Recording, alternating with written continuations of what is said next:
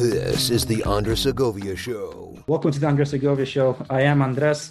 I'm a first generation American, born and raised in Los Angeles, and I am an admirer of, of what you do and those like you uh, do. So my screen just went blank here on my other tablet. So I had some uh, guides for uh, to make sure I, I, hit all the thoughts I like to approach.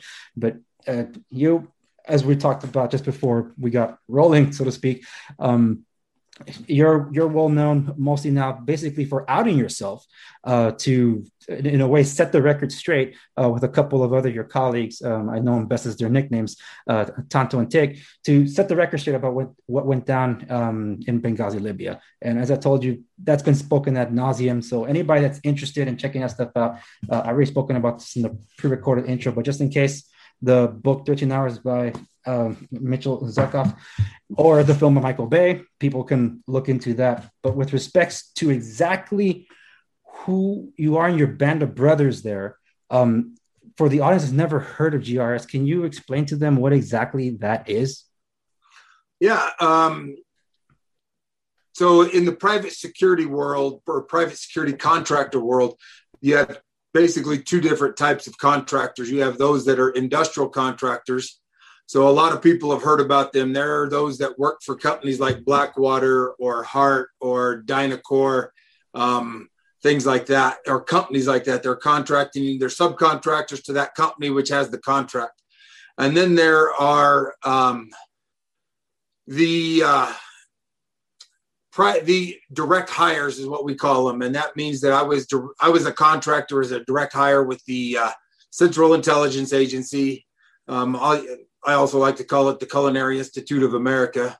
Um, but it is, uh, we're direct hires to them. And I'm a contractor directly with the US government. And we work for a group called GRS, which is Global Response Staff. And our job is to be bodyguards for our country's spies, basically. Hmm. Now, is I don't know if you're uh, able to answer this question, but why would the government hire private security for basically publicly funded uh, security uh, agencies of the government? Don't we have plenty of armed forces? Why would they hire someone in private? I don't know if you know that answer or you've been asked that, but I am curious why.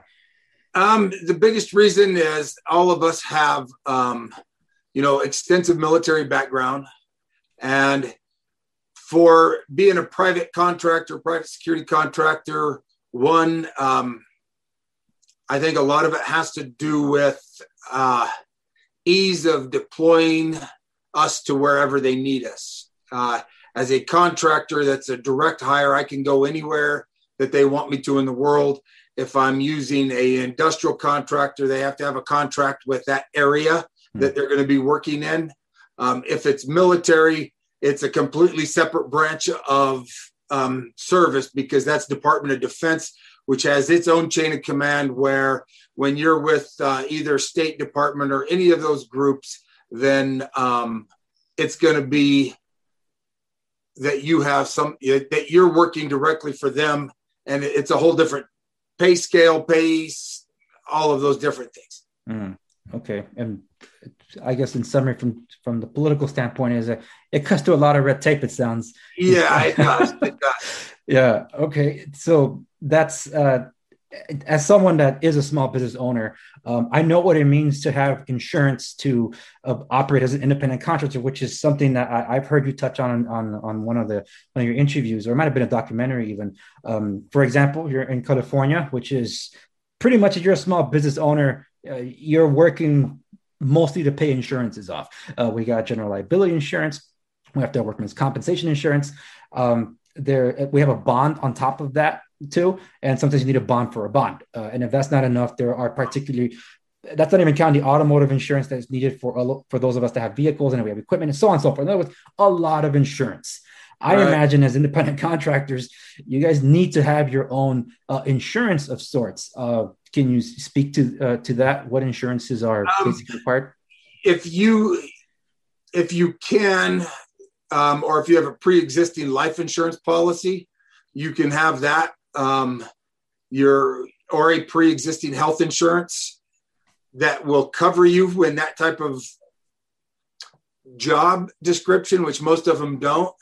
Mm. Um, and because of that, the federal government has years ago, back in I think World War II, established it's called the Defense Base Act, or it's a law that was um, requires that private security or private contractors that work for the U.S. government has have to have a workman's comp policy at a minimum, and that's pretty much what most of us have, and that's it is a workman's mm. comp policy. You know, as someone that actually has to renew a, a workman's comp every single year, we have a lot of competition for our workman's compensation insurance. I imagine there aren't that many options for what you do. Uh, no, it has to be gone. I mean, because the uh, what we do is also um, classified, hmm. and there's only one group usually that has that uh, contract to provide that. Um, so you have to go through the one that they tell you you go through. Wow, that sounds like a monopoly, and they control the prices. Oh man. Yeah, it's it's it's very interesting because I mean, not only do you have your workman's comp policy, and now the benefit for us is it is we have to pay it up front, but then hmm. do in our contract the government reimburses us for that workman's comp. Okay. Um, but then also with that is underneath that there's a what they call a war hazards clause. So if there's any of your injuries are obtained in a act of war or anything that would replicate an act of war, the federal government pays back the insurance company 115% of all the money that they spend on taking care of you or fixing you up or um, all of that. So it's hmm. kind of like they get to double dip.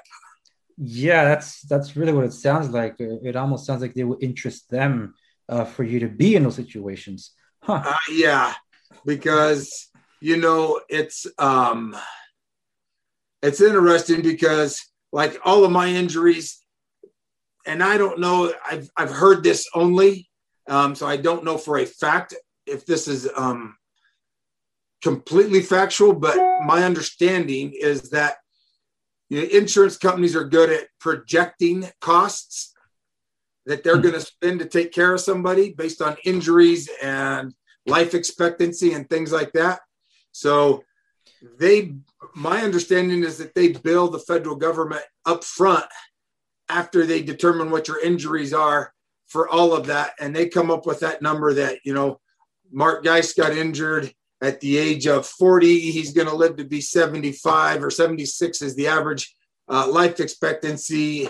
Um, we will pay him roughly $5100 a month for the next every you know it's basically $60000 a year from the age of 40 to the age of 76 hmm. so they come up with that number. They give that back they bill that to the federal government then they get their 15% tacked on top of that and it just seems like it's a big money making uh, money i mean it is what it is and i mean i go into it knowing that mm-hmm. or at least most of the guys do uh, to some degree but um, I just think it's uh, there's better ways to do it. I think. Yeah, um, and that uh, and that touches on a lot. I've actually uh, dealt with government contracts as well, and there's you can pad these things a lot, and that explains why even in Congress, pork barrel, um, just a, a, lot of pork that's added onto these bills. Because, oh, yeah. oh well, yeah, you can. Um, it's uh, not not a subject I'm going to get into this uh, into this conversation, but uh, what California is doing right now in terms of trying to alleviate housing because they want to address homelessness, uh, it's the gross mismanagement. Talking about a surplus while they're saying that we have record debt, that doesn't make any sense. That doesn't mean we have a surplus. But they're looking instead of paying down debts, they're looking for new ways to spend it, and they they keep trying things that don't work. Uh, in the name of helping those they've been trying to help, the programs have only exacerbated the problems. I'm actually going to talk about that in the in an upcoming episode for uh, for that very thing, particularly because it's it it's in the area of what I do. Now, there's a reason I'm I'm going down this kind of line of of making people understand of this this GRS world and uh, where you come from, uh, because I, I don't know if I mentioned it while, while we were now recording, but um, basically the the Benghazi terrorist attack is something that exposed or at least brought to uh, awareness to uh, to GRS. Uh, I first started learning about them uh, around um, when Black Rifle Black Rifle Coffee started taking off. Um, I really respect those guys, despite some of the political uh, uh, fires that have been happening uh, recently. There's outrage culture everywhere. I'm not, yeah. I'm not addressing that, but um, listening to Matt Best tell his his side of the story. Every time he came back from a tour, uh, he, he basically couldn't assimilate to civilian life and he just wanted to go back out there. And even uh, you, you, your, your colleague, uh, uh, Tanto, just hearing him talk, um, even reminiscing, every time he's they bring this up, he's like, I want to go back out there. It's like, oh, and on, on, Instagram, it looks like he's getting ready to go back out there. Like he's he is keeping in shape. So it's like, oh, this dude is serious. Um, with uh respects to um people like that uh, that serve and and don't stop serving uh, I believe there there is a point where it's like uh, okay, you maxed out here, you, can't serve any more tours. Either choose to be a career um, military guy going up the ranks of general, whatever, or contracting. Um, normally, when people think about this, they probably think, "Oh, mercenary or guns for hire," and I think that's a, a, a I think that's too um, broad. I would reserve that for more of the guerrilla warfare in my Hispanic countries south of the border. But yeah. but with respects to uh, what, why would I guess this a little more personal? Why did you get into contracting? Um, you know, I spent 12 years in the Marine Corps. I got out. I was in law enforcement for about a little bit over six years. Uh, worked crimes against children as a deputy for a local county sheriff, and then I was chief of police in a small town. And I just when we got when the war kicked off, it was just a way to get back into serving my country and serving the people of this country. Um, and that was the easiest route to do it. And get one is the best gain for me or the best use of my skills. And it also afforded me a better way to to, to make a decent living. Um, now the downside you know is going into the contracting world is you don't have you know you got to provide everything. You don't have this family support services. You don't have you know the insurance any of that stuff. And and you go into it understanding that. Um you know and and like you said i mean the difference between contractors and mercenaries is contractors are are doing jobs where it's not offensive action hmm. there is at no time did we go out seeking to go you know doing like a direct action mission or going in doing something where we're going to go um, which would be offensive or doing a infantry or special forces kind of action. Uh, what we did was protect people. That was our job was to provide protection for others. And if they got shot at, then we had the right to defend ourselves and defend them. Mm-hmm. But never at any time did we want to. I mean, and we worked in small groups, so at no time do you ever want to get into a gunfight. Anyways, I mean, our idea, my my idea of security is not being seen, not being heard, and staying below the radar. Yeah, yeah, that's a great point. Uh, seriously, I, I'm honored that there are people like you out there, because uh, uh, God knows we need more. So it's in the case of uh, as I brought up Matt Best from Black Rifle Coffee. Uh, to him, he he could not assimilate, and uh, his drive was to uh, feel that adrenaline rush. I guess you would. Uh, I guess uh, those that have served would know what I'm, what, what that, that means. So he kept going to contract. I don't know how many uh, contracts he ended up doing, but then when he came back and was basically forced uh, into civilian life, so to speak, that's how Black Rifle Coffee really uh, came about with he and his partner Evan. So um, that that worked out uh, fantastic because then um, their mission to employ ten thousand veterans. So well, more power to them. I'm excited for that.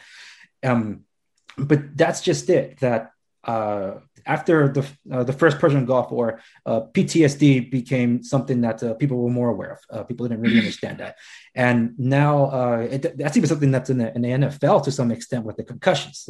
that's oh, like you knew about it but didn't do something about it. So now, what now to those that suffered from it or suffer different things? It, there's, a, there's a lot that isn't really being addressed, and people just want to either throw more money at it uh, with uh, services that don't address um, the root cause. Instead, they're just trying to treat the symptoms, um, for which is why it's uh, I don't think that problem's going to get solved just like that because they're not getting to the to the heart of the issue, um, which it's something that I guess we'll get into in a bit. You had mentioned uh, something with respects to injuries, and this kind of goes along why I was building up to this because I didn't catch it the first time. Um, I, there's some captions at the end of the the film 13 Hours. I'm like, wait a minute, did I read that right? So I'm to touch on that. But I have a, a very close family friend, trying just trying to get um, his the mail out of his mailbox at the front of his house. And he lives by himself. And as he was going over to get it, uh, there was a planter that was uh, basically uh, he had he had had that uprooted, so that was basically a ditch. And I don't know how th- this might have happened, but unfortunately, he tripped and fell and landed on both of his forearms, basically breaking. So he could not reach out for help. All he could do be there screaming by himself. So the the process that it has been for him to even get back to get some functions of his hand has been quite a journey uh, t- uh, to just even be able to write his name because so, he loves writing checks uh, one of those old school types so um, that was quite something uh, to, to, to to basically see and involve him because he and my father are very close friends that um, my father was with him um, for a lot of that uh, recovery journey some might not be aware of your injury, uh, can can you let my audience know of, of what injury you sustained um, during that um, infamous day? Well, the, the the most visible one was um, my, and I I start this off with the fact that I was left-handed, um, but my left arm uh, piece of shrapnel went through it, disintegrated two inches of the radial bone, two inches of the median nerve, uh, shattered the ulna, and basically a piece of skin here and a piece of skin and, and a little bit of meat down here was all that was holding it on. Huh. Uh, it was pretty much, if you've seen them, anybody out there of your viewers who have seen the movie, um, they did a great job of making it uh, look real uh, yeah. in in the movie. But um, so that was my major. That was probably the major injury that was visible. But uh, the only other one, the other one they showed kind of in the movie was um, I had a got lacerated on my neck. Mm. I had shrapnel get my neck, and it was um, as my wife says, because when my wife uh, first saw me or when I first talked to her, she asked if I was okay, and I said, "Yeah, I broke my arm and I got a few scratches." Um, mm. And uh, when she saw me in the hospital, she's like, "Well, your arm, your arm seems to be okay, but it looks like they about took your head off too." Oh man! But, um, and but totally, I had another roughly about twenty to twenty-five holes in me from shrapnel. Um, four or five pieces in the chest, up and down both arms and legs. Uh, um, along here in my eyes. The only thing that saved my sight probably was I had night vision goggles on. So, mm. um, you know, the movie did a good job depicting the major ones, but there was a bunch of other minor ones too that came along with that. Yeah, and and that tends to uh, be what. There's only so much that can be said or shown or even understood uh, in a film. That's why I can't tell you how many times I've seen that movie, and every time I pick up a different nuance, which is to tells me that uh, Michael Bay really did his job in research. Um, I don't know if you were among those that were brought onto the set before they started filming when they recreated the compound. Uh, I know, I know, Tanto was there, uh, but uh, like, whoa, this is like pretty legit. Um, I actually showed some pictures of the of of both the set and the actual attack and i showed my wife and friends like tell me which one is the film and which one is the is the real thing. They're like whoa that, i know that was attention to detail considering how quickly the director moved but i don't want i don't want entirely want to get sidetracked with the film because i could. I'm a big film junkie and um, this is probably my favorite military movie of all. But with, with respects to that the, the reason it's important is because at the end of the film it talks about you being re-enlisted uh, to be treated for your wounds. Because yes. again as someone as a small business owner uh, there's been accidents even uh, um, during the course of, of, of, work it's construction so uh, it happens. Um, these things are very very expensive. And in some cases or not some but most cases workman's comp is there to try to find out how not to pay for the injuries. and in in your situation, um, knowing what happened to to to my to my friend that I consider an uncle, and how how hard it was for him to come back from that, and he hasn't entirely fully come back from that.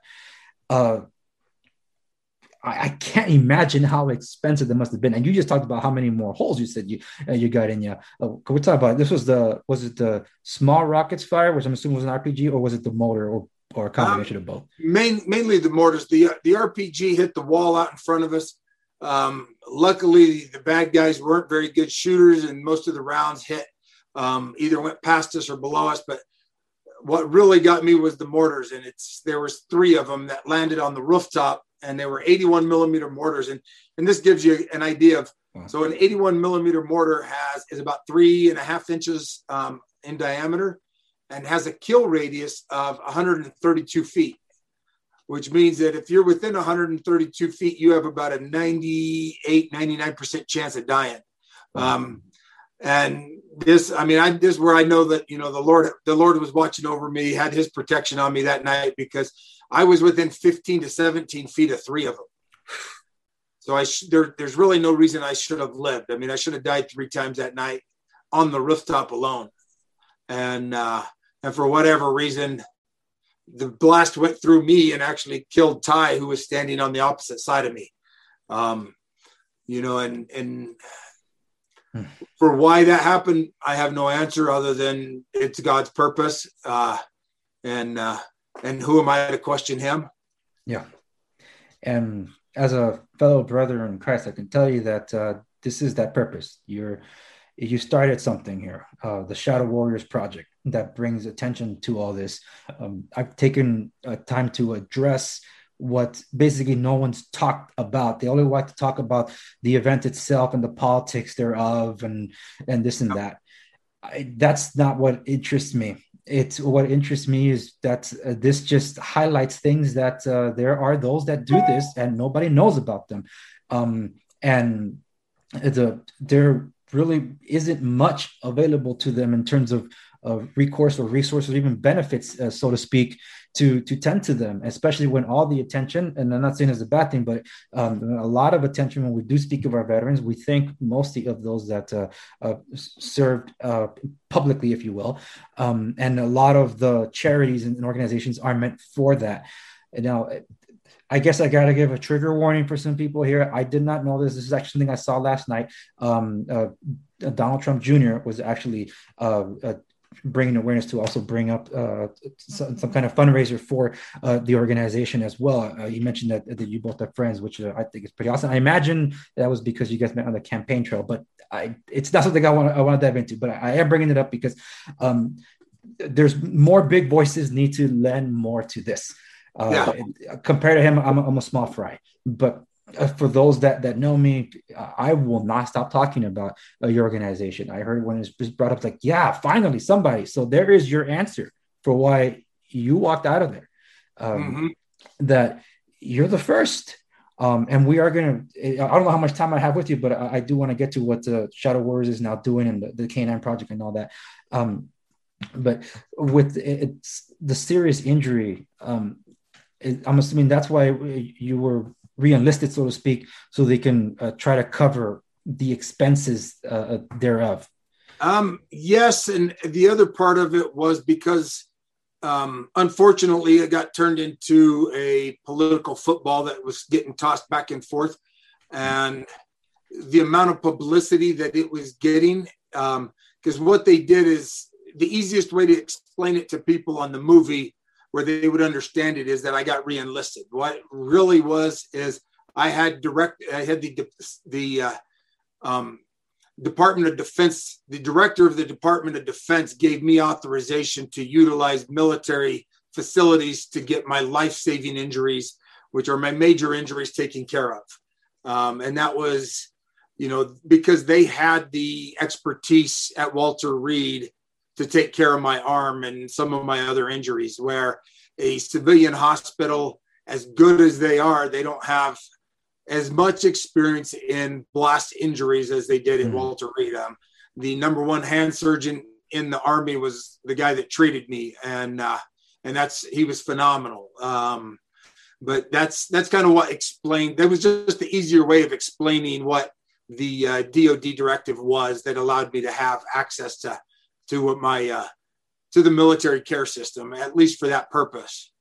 Yeah, and that that's why like when I saw that uh, recently, like, about a week ago since we're recording this, I'm like, hold on, I need to know what that means. It's because uh, for so I've been in the political arena of ideas for about 18 years, um, and before the politics, uh, I, I, was involved in a lot of uh, doctrine and the- theological debates. I born and raised a, a Christian. Didn't make me a Christian, uh, but uh, when I accepted Christ as my personal Savior, um, I I still wasn't entirely sure what I was doing. I got baptized at 16, but I say I don't I didn't start living for Him until I was perhaps almost 18. Um, and and that's someone coming from uh, dealing with uh, uh, a lot of depression. Uh, I'm a suicide survivor. I attempted five times. And I'm like, God, why won't you let me die? Satan won't let me live. So uh, all that is to say that uh, he said he has a purpose for me, and uh, and like I'll go with it. Uh, I don't want to live, but uh, you're saying there's a purpose for me. Fine, I'll yield over to you. And so, like, guess there's a reason for it. I mean, I didn't ask to be born, but all right, I'm here now. So um, that that's uh, that's kind of where um, I was brought up. I'm not even entirely sure where I went on that segue, but uh, there it is. So uh, I never, I actually never talked about this on my show. So um, here I am opening up a little more. I, I, guess because this is, I guess you could say this has been entirely personal to me in a way. Um, both 9/11 attacks. This is the one that really is is washed under because of they say most people still think it's a YouTube video. Ridiculous. Um, and I think that's why I take it personally. It's like no, uh, and it's because of that that people like you are not taking as seriously. And like no, we they need to, to be taken seriously. Uh, I mean, I was saving this question for the end, but I think the, the, the way we're building up to this, I think it segues nicely. People don't understand uh, individuals like yourself mm-hmm. that put others above themselves, and you were not uh, at the, at the annex when uh, this stuff started going down. Um, I, I, the film tells it in one way, but the point is you were offsite. Yep. But I imagine had you been on site, you would have left with your brothers to uh, to the villa. Oh yeah, yeah. If I if I had been out in town by myself without a female without the female case officer, I mean, my job is to make sure she survives and get her back to safety. Had I've been out there by myself, I'd have just went straight over to uh, to take care of what needed to be taken care of over at the consulate. Um, you know, and that's it's really what it is about a lot of us that are in the military. Um, it's serving that something bigger in ourselves, and and you know, and I get into debates with people a lot about um, personal service or selfishness versus selfless service, mm. and that selfless service is, you know, our service is to the Constitution and that Constitution allows people to disagree with me. And I support that Constitution that allows us to have a difference of opinion, to have all those rights, even if I disagree with somebody. Um, I'm willing to sacrifice and die for that, for them to have the same rights as me um, and every other American out there. And that's, I think that's sometimes where it's lost and why a lot of people you know get offended that are in the military because people don't understand why they serve. And that service is something bigger than ourselves. It's and it, it's to the people of this country to make sure that we we have the freedoms that we have. And you know being memorial day and all of that i mean it's it's all of those who have died that have gone before us to make sure that exists. Yeah. And it's sad how um, um, a lot of people don't even know why there's a Memorial Day. Um, I actually pre-recorded the intro to this. Uh, to, it was getting close to press time, as they say, and like, you know what? Uh, we, we pushed the, the schedule around a, a, little bit, but I'm still gonna pre-shoot. Uh, I shot it like almost two weeks ago. Uh, the intro and I talk about how I think it was a PragerU video that I saw. A man on the street uh, interviews. Why do we have a Memorial Day? Why do we have a Memorial Day? a lot of people think it's kind of like July Fourth. Oh, you know, it's just a. Well, I guess something to do with um, Independence Day, like it's got nothing to do with it. Uh, and it's like, wow, really? Uh, if anything, I guess you could say there's two days set aside uh, to remember our veterans.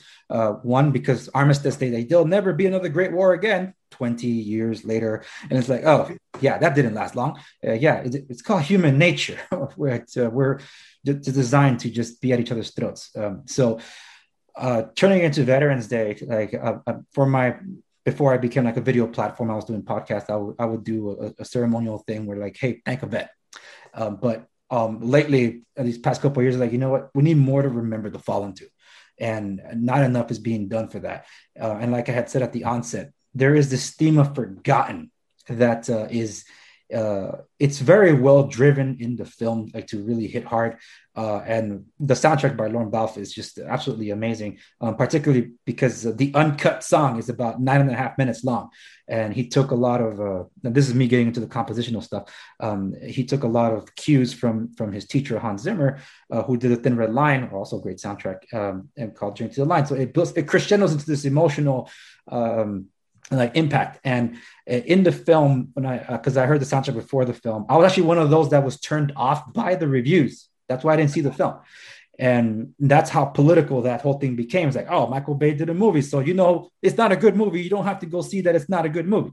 And like, and I bought into that until coworkers of mine told me that they couldn't stop crying. It's like, okay, what's going on here? Uh, crying like uh, Bruce Willis done at the end of Armageddon, kind of crying. What are we talking about? Because of Michael Bay film.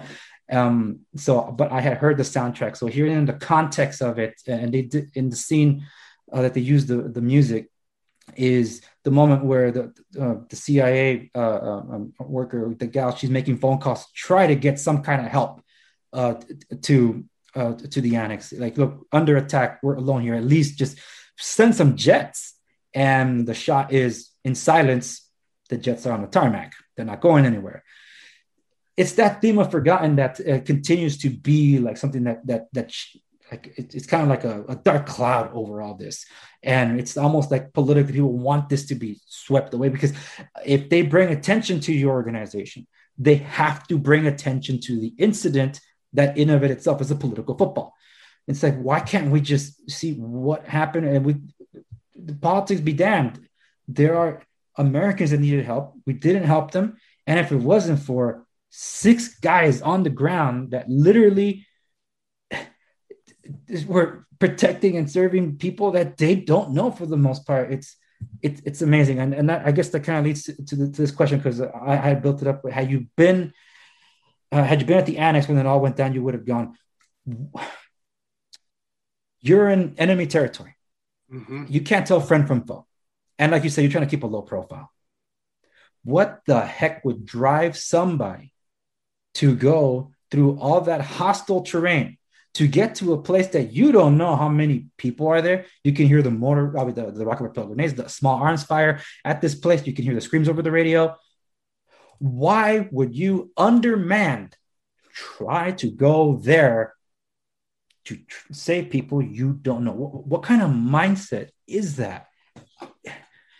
You know, it's uh, it's it's that selfless service it's being a part of something bigger than i mean it's making a difference in somebody else's life.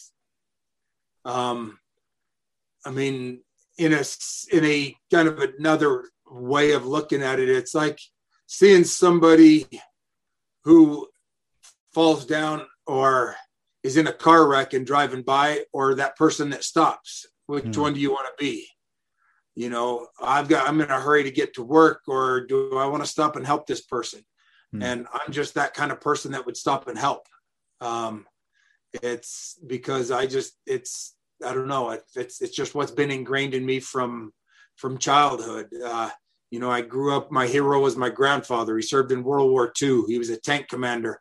Wow. he was in north africa. He was in um the push across germany had five purple hearts wow. a silver star a bronze star. I mean I had three uncles that served in the military. So that sense of being a part of something bigger than yourself and, and actually making a difference in other people's lives, um, for whatever reason, just resonates with who I am. I'm, if you look at everything I've done, I got out, I became a, you know, a law enforcement officer because I got to serve other people. I worked crimes against children because I wanted to serve those that couldn't protect themselves. Um, and I went back into contracting because I wanted to help those who couldn't help themselves, or at least make the make it easier for them to help themselves. And uh, and and to put a to put a moniker or a name on, I don't know what it is. It's just who I am. And that's really awesome um, because it's something you get to think about. You just do. Yeah. And I the it, to touch on the movie a little bit again, because probably the only way people are ever gonna really find out more about it. Pick up a book, people. Read books. It's more detailed. You, there's only so much you could put into a movie, but you use the analogy of a car wreck and you pulling over to help somebody because within your nature. I guess the difference in the situation that happened September 11, 2012 was if you pull over and help that person that got uh, that is in that car wreck, you will be fined probably, but mostly you'll be fired from your job and that business will make sure to tell everyone within that industry that you are not allowed to work in that industry ever again. That's something that really uh, is, is it, it is mentioned in passing in, in the film. Uh, John Krasinski's uh, uh, uh it's, it's, between uh, Jan, James Dale and, and John Krasinski exchanging the, the dialogue say goodbye to contracting work but you can't put a price with living with yourself. That's something that's missed entirely here in right. that it's not just helping somebody that was in a car wreck. You're literally giving everything to go help them. And that's something that you and your brothers were not thinking of. It's like we got to help them. Let's go.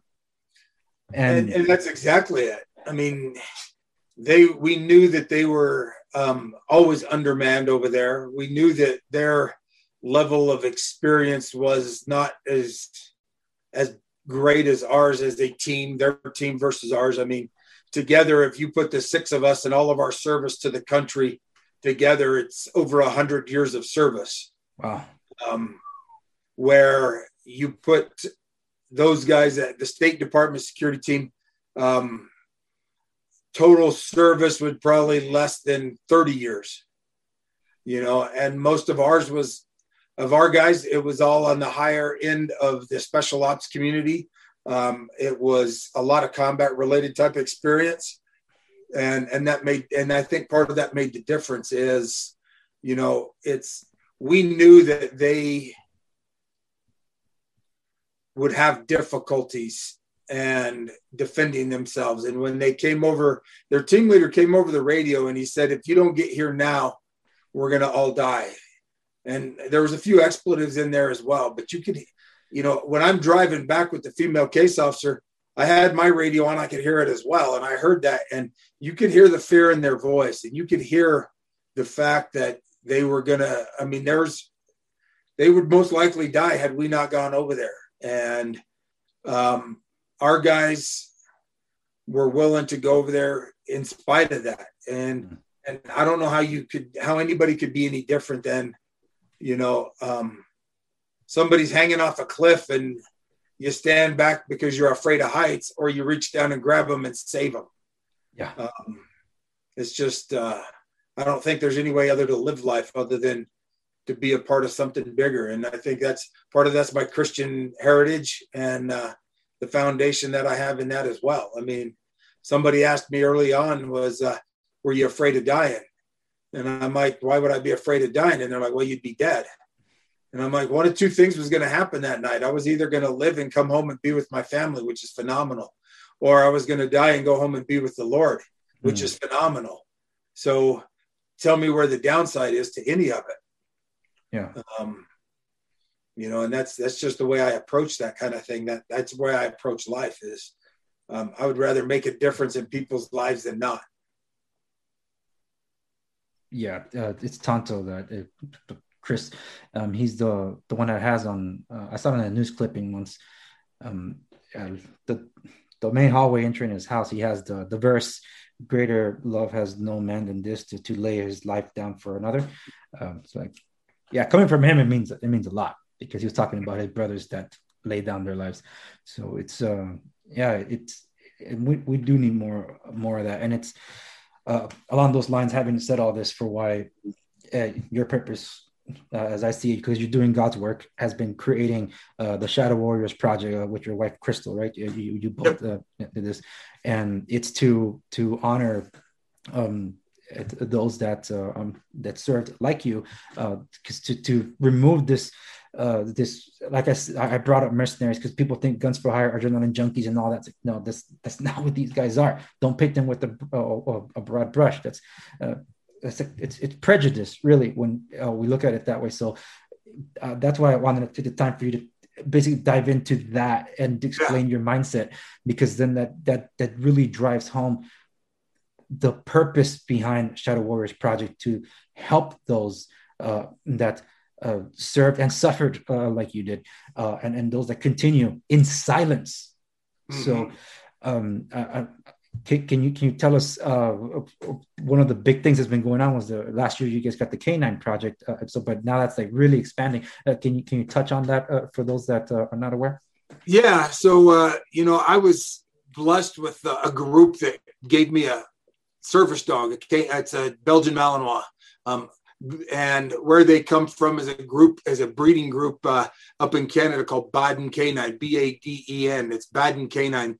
They they've been breeding and raising uh, the shepherd breeds, which are German shepherds, Dutch shepherds, and German uh, shepherds for 50 years now, um, roughly. And um, I was since I was blessed with receiving my dog and, and the difference that it made in my life uh, in a lot of aspects that I never. It took me a while to realize. Um, I wanted to share that. Me and my wife wanted to be able to share that with other contractors, uh, private security contractors, and other veterans, uh, because there's a special connection that we have with with dogs, especially dogs. I mean, animals in general, but you know, most people don't think of it like this, but dogs are the only animal that will leave their own kind to come be with us. There is a special connection that we have with dogs. I think that, um, me personally, I think that their dogs were put on this earth by the Lord, by God, to be our companions. Um, I don't believe that they're descendants of the wolf, and I know that goes against science, but um, you know, it's uh, tell me a wolf that will leave its own kind to come be with us. They don't, and uh, there's a there's a certain I call it a vibration that we share with this animal, and and they help us heal emotionally, mm-hmm. physically. There's a lot of things that they provide as a service dog, as a as, as a canine service dog, and so we wanted to share that with with other veterans since uh, it, we were blessed with that, and and from that we you know we can only breed enough dogs, especially the high end dogs like this that uh, Roan is. Um, and we can only do you know give away maybe 10 15 dogs a year at best mm-hmm. um, so we decided to expand it one step further Is you know i grew up farming and ranching and around animals and horses i've uh, since i've gotten injured and you know i've i've been aware of a lot of equine therapy programs um, where they're pairing psd uh, individuals that have pst to or pts i mean that have PTS with uh, equines, with horses. Mm. Well, we decided to do the same thing with uh, canines, and we call it a canine therapy program where we bring in 10 combat vets, um, anywhere between eight to 10. We introduce them to the Lord. Um, we don't proselytize. I, am not going to force you to do whatever. I think we're going to plant the seed and love on you and yeah. let the Lord work it, do his work. But introduce you to the Lord, introduce you to the dog. And through the dogs, through these canines, teach you how to manage your anxiety and your stress because those dogs are great at helping us with that. And then the third, the third uh, leg in the tripod is to uh, to get everyone to tell their story. I mean, all of us, mm-hmm. not just your combat story, but your life story, because so many of us that join the military, a lot of times we're either running from something or to something or a mm-hmm. combination mm-hmm. of the two. And we show up in the military with a bucket already half full of trauma because you know we had we we're single parents or we you know had no parents or we were abused physically sexually emotionally whatever the case may be. And if you don't empty that bucket sometimes it gets full. And if it does that's when it comes out and affects us and uh, and those that we love so much. And so we really try to do that peer-to-peer support and peer-to-peer counseling by bringing guys and gals together that have served in combat that can understand one another and and do it in a small enough group where they're it's intimate enough where they're not afraid to share mm-hmm. but it's and it's but it's not so so so small that um, it's too intimate. And uh, and we've just seen great things come of it. Um, and it's just phenomenal because this way we can run one of these at least once a month and that's over 100 people that we can do uh, that we can help every year. And, and and it's the follow-on work that comes with it because these small groups end up sticking together and communicating and staying in touch with each other as things grow and as their their their their walk grows both within the group with the dogs and with the lord and it's a, uh, it's phenomenal what we see from it yeah and that's why uh, I I'd hold on to the belief that there is such thing as a doggy heaven because I'm looking forward to seeing my dog again. it's, just, it's like, if not, that's like the only thing that could challenge my faith in God. uh, but uh, yeah, I, I unfortunately um, uh, had a part ways with my dog. Um, lived uh, quite a long time, but uh, it wasn't his time just yet. It was just an unfortunate accident when uh, uh, a friend with a vehicle was uh, came near my dog. So we had to make a decision, and everybody turned to me and says, "Hey, um, so we're gonna leave the choice up to you." It's like I held that puppy when the mom pushed it out. I that was hard, um, and I and I buried him. I was like, "No, I'm, I'm gonna I'm gonna bury him in my house," and uh, my brother felt for me. It's like, hey, uh, here's a dog uh, for you. It's like, no, that that's not how it works, man. Um, I build the bond. You can't just bring me a dog that I, I, that you chose for me and say this is for me. But here's the the, the in between was interesting. Before uh, months before my dog passed, um, there was a, a, litter of kittens that were born in the, in the rose uh, bushes, and I'm shocked that uh, two of them decided to stay behind, and they they bonded with my dog. So now that my dog's gone, I'm not a cat lover at all. Uh, if anybody knows me, I, I, I, hate cats. If anything, they're the ones that that it's like there was a, a joke that I saw yesterday, reminded me of it. Uh, two uh, two dogs and a cat. They go before the Lord, and and a they go over each dog. I think one was a Labrador and the other one was a, um, a, German Shepherd. And they started going to every personality trait that these dogs have. And God said, "Okay, you sit to my left, you sit to my right." And then the cat, "What are you? Uh, what are you here for?" And the cat's like, "I believe you're in my seat," says the cat. I'm like that's that's the thing. that's what cats do. It's like, what do you do all day? so it's like I'm only here when I want something. So that's been my my thing against cats.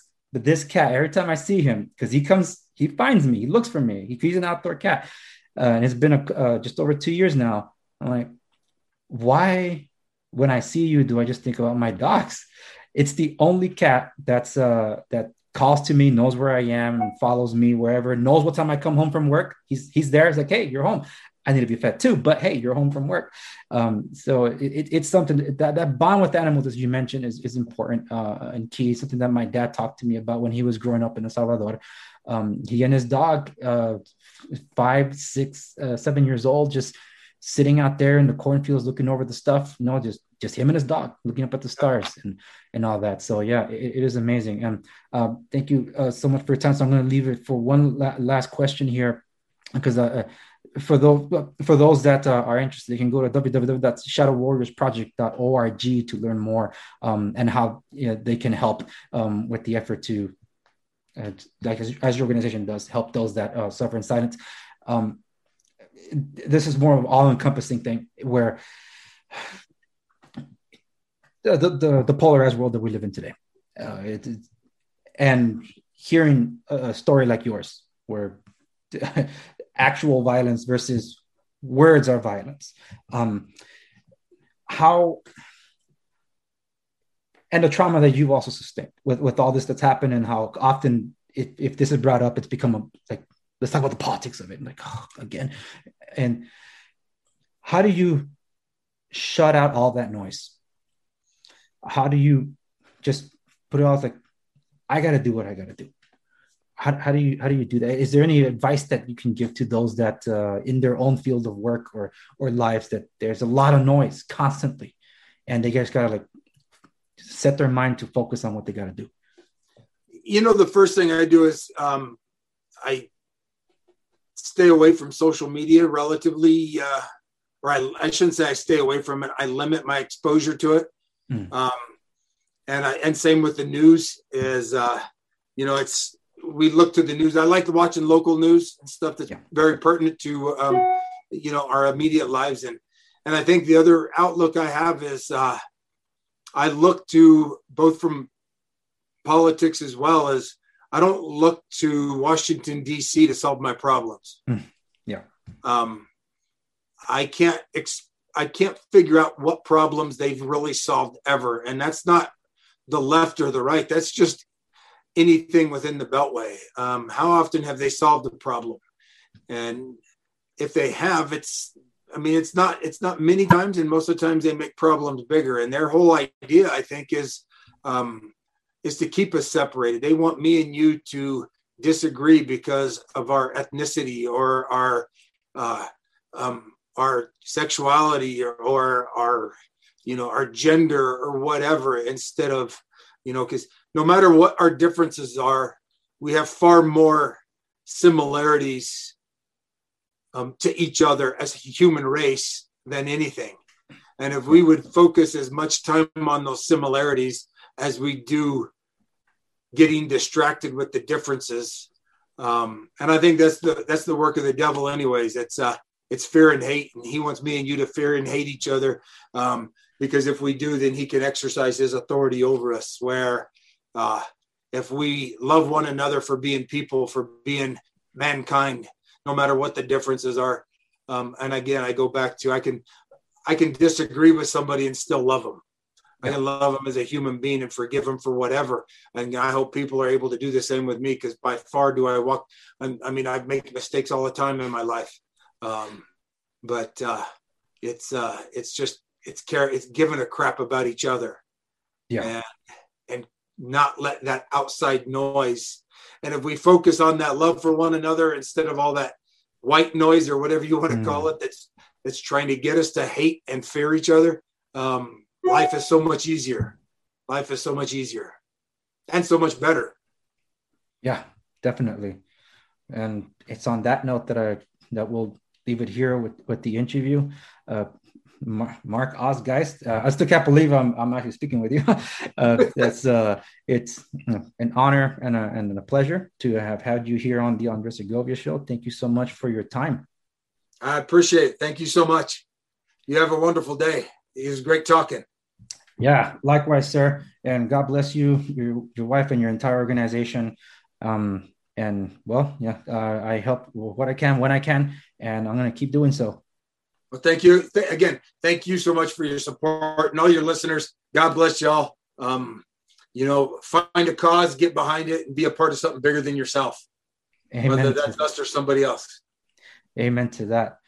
If you'd like to learn more how you can help, please go to www.shadowwarriorsproject.org.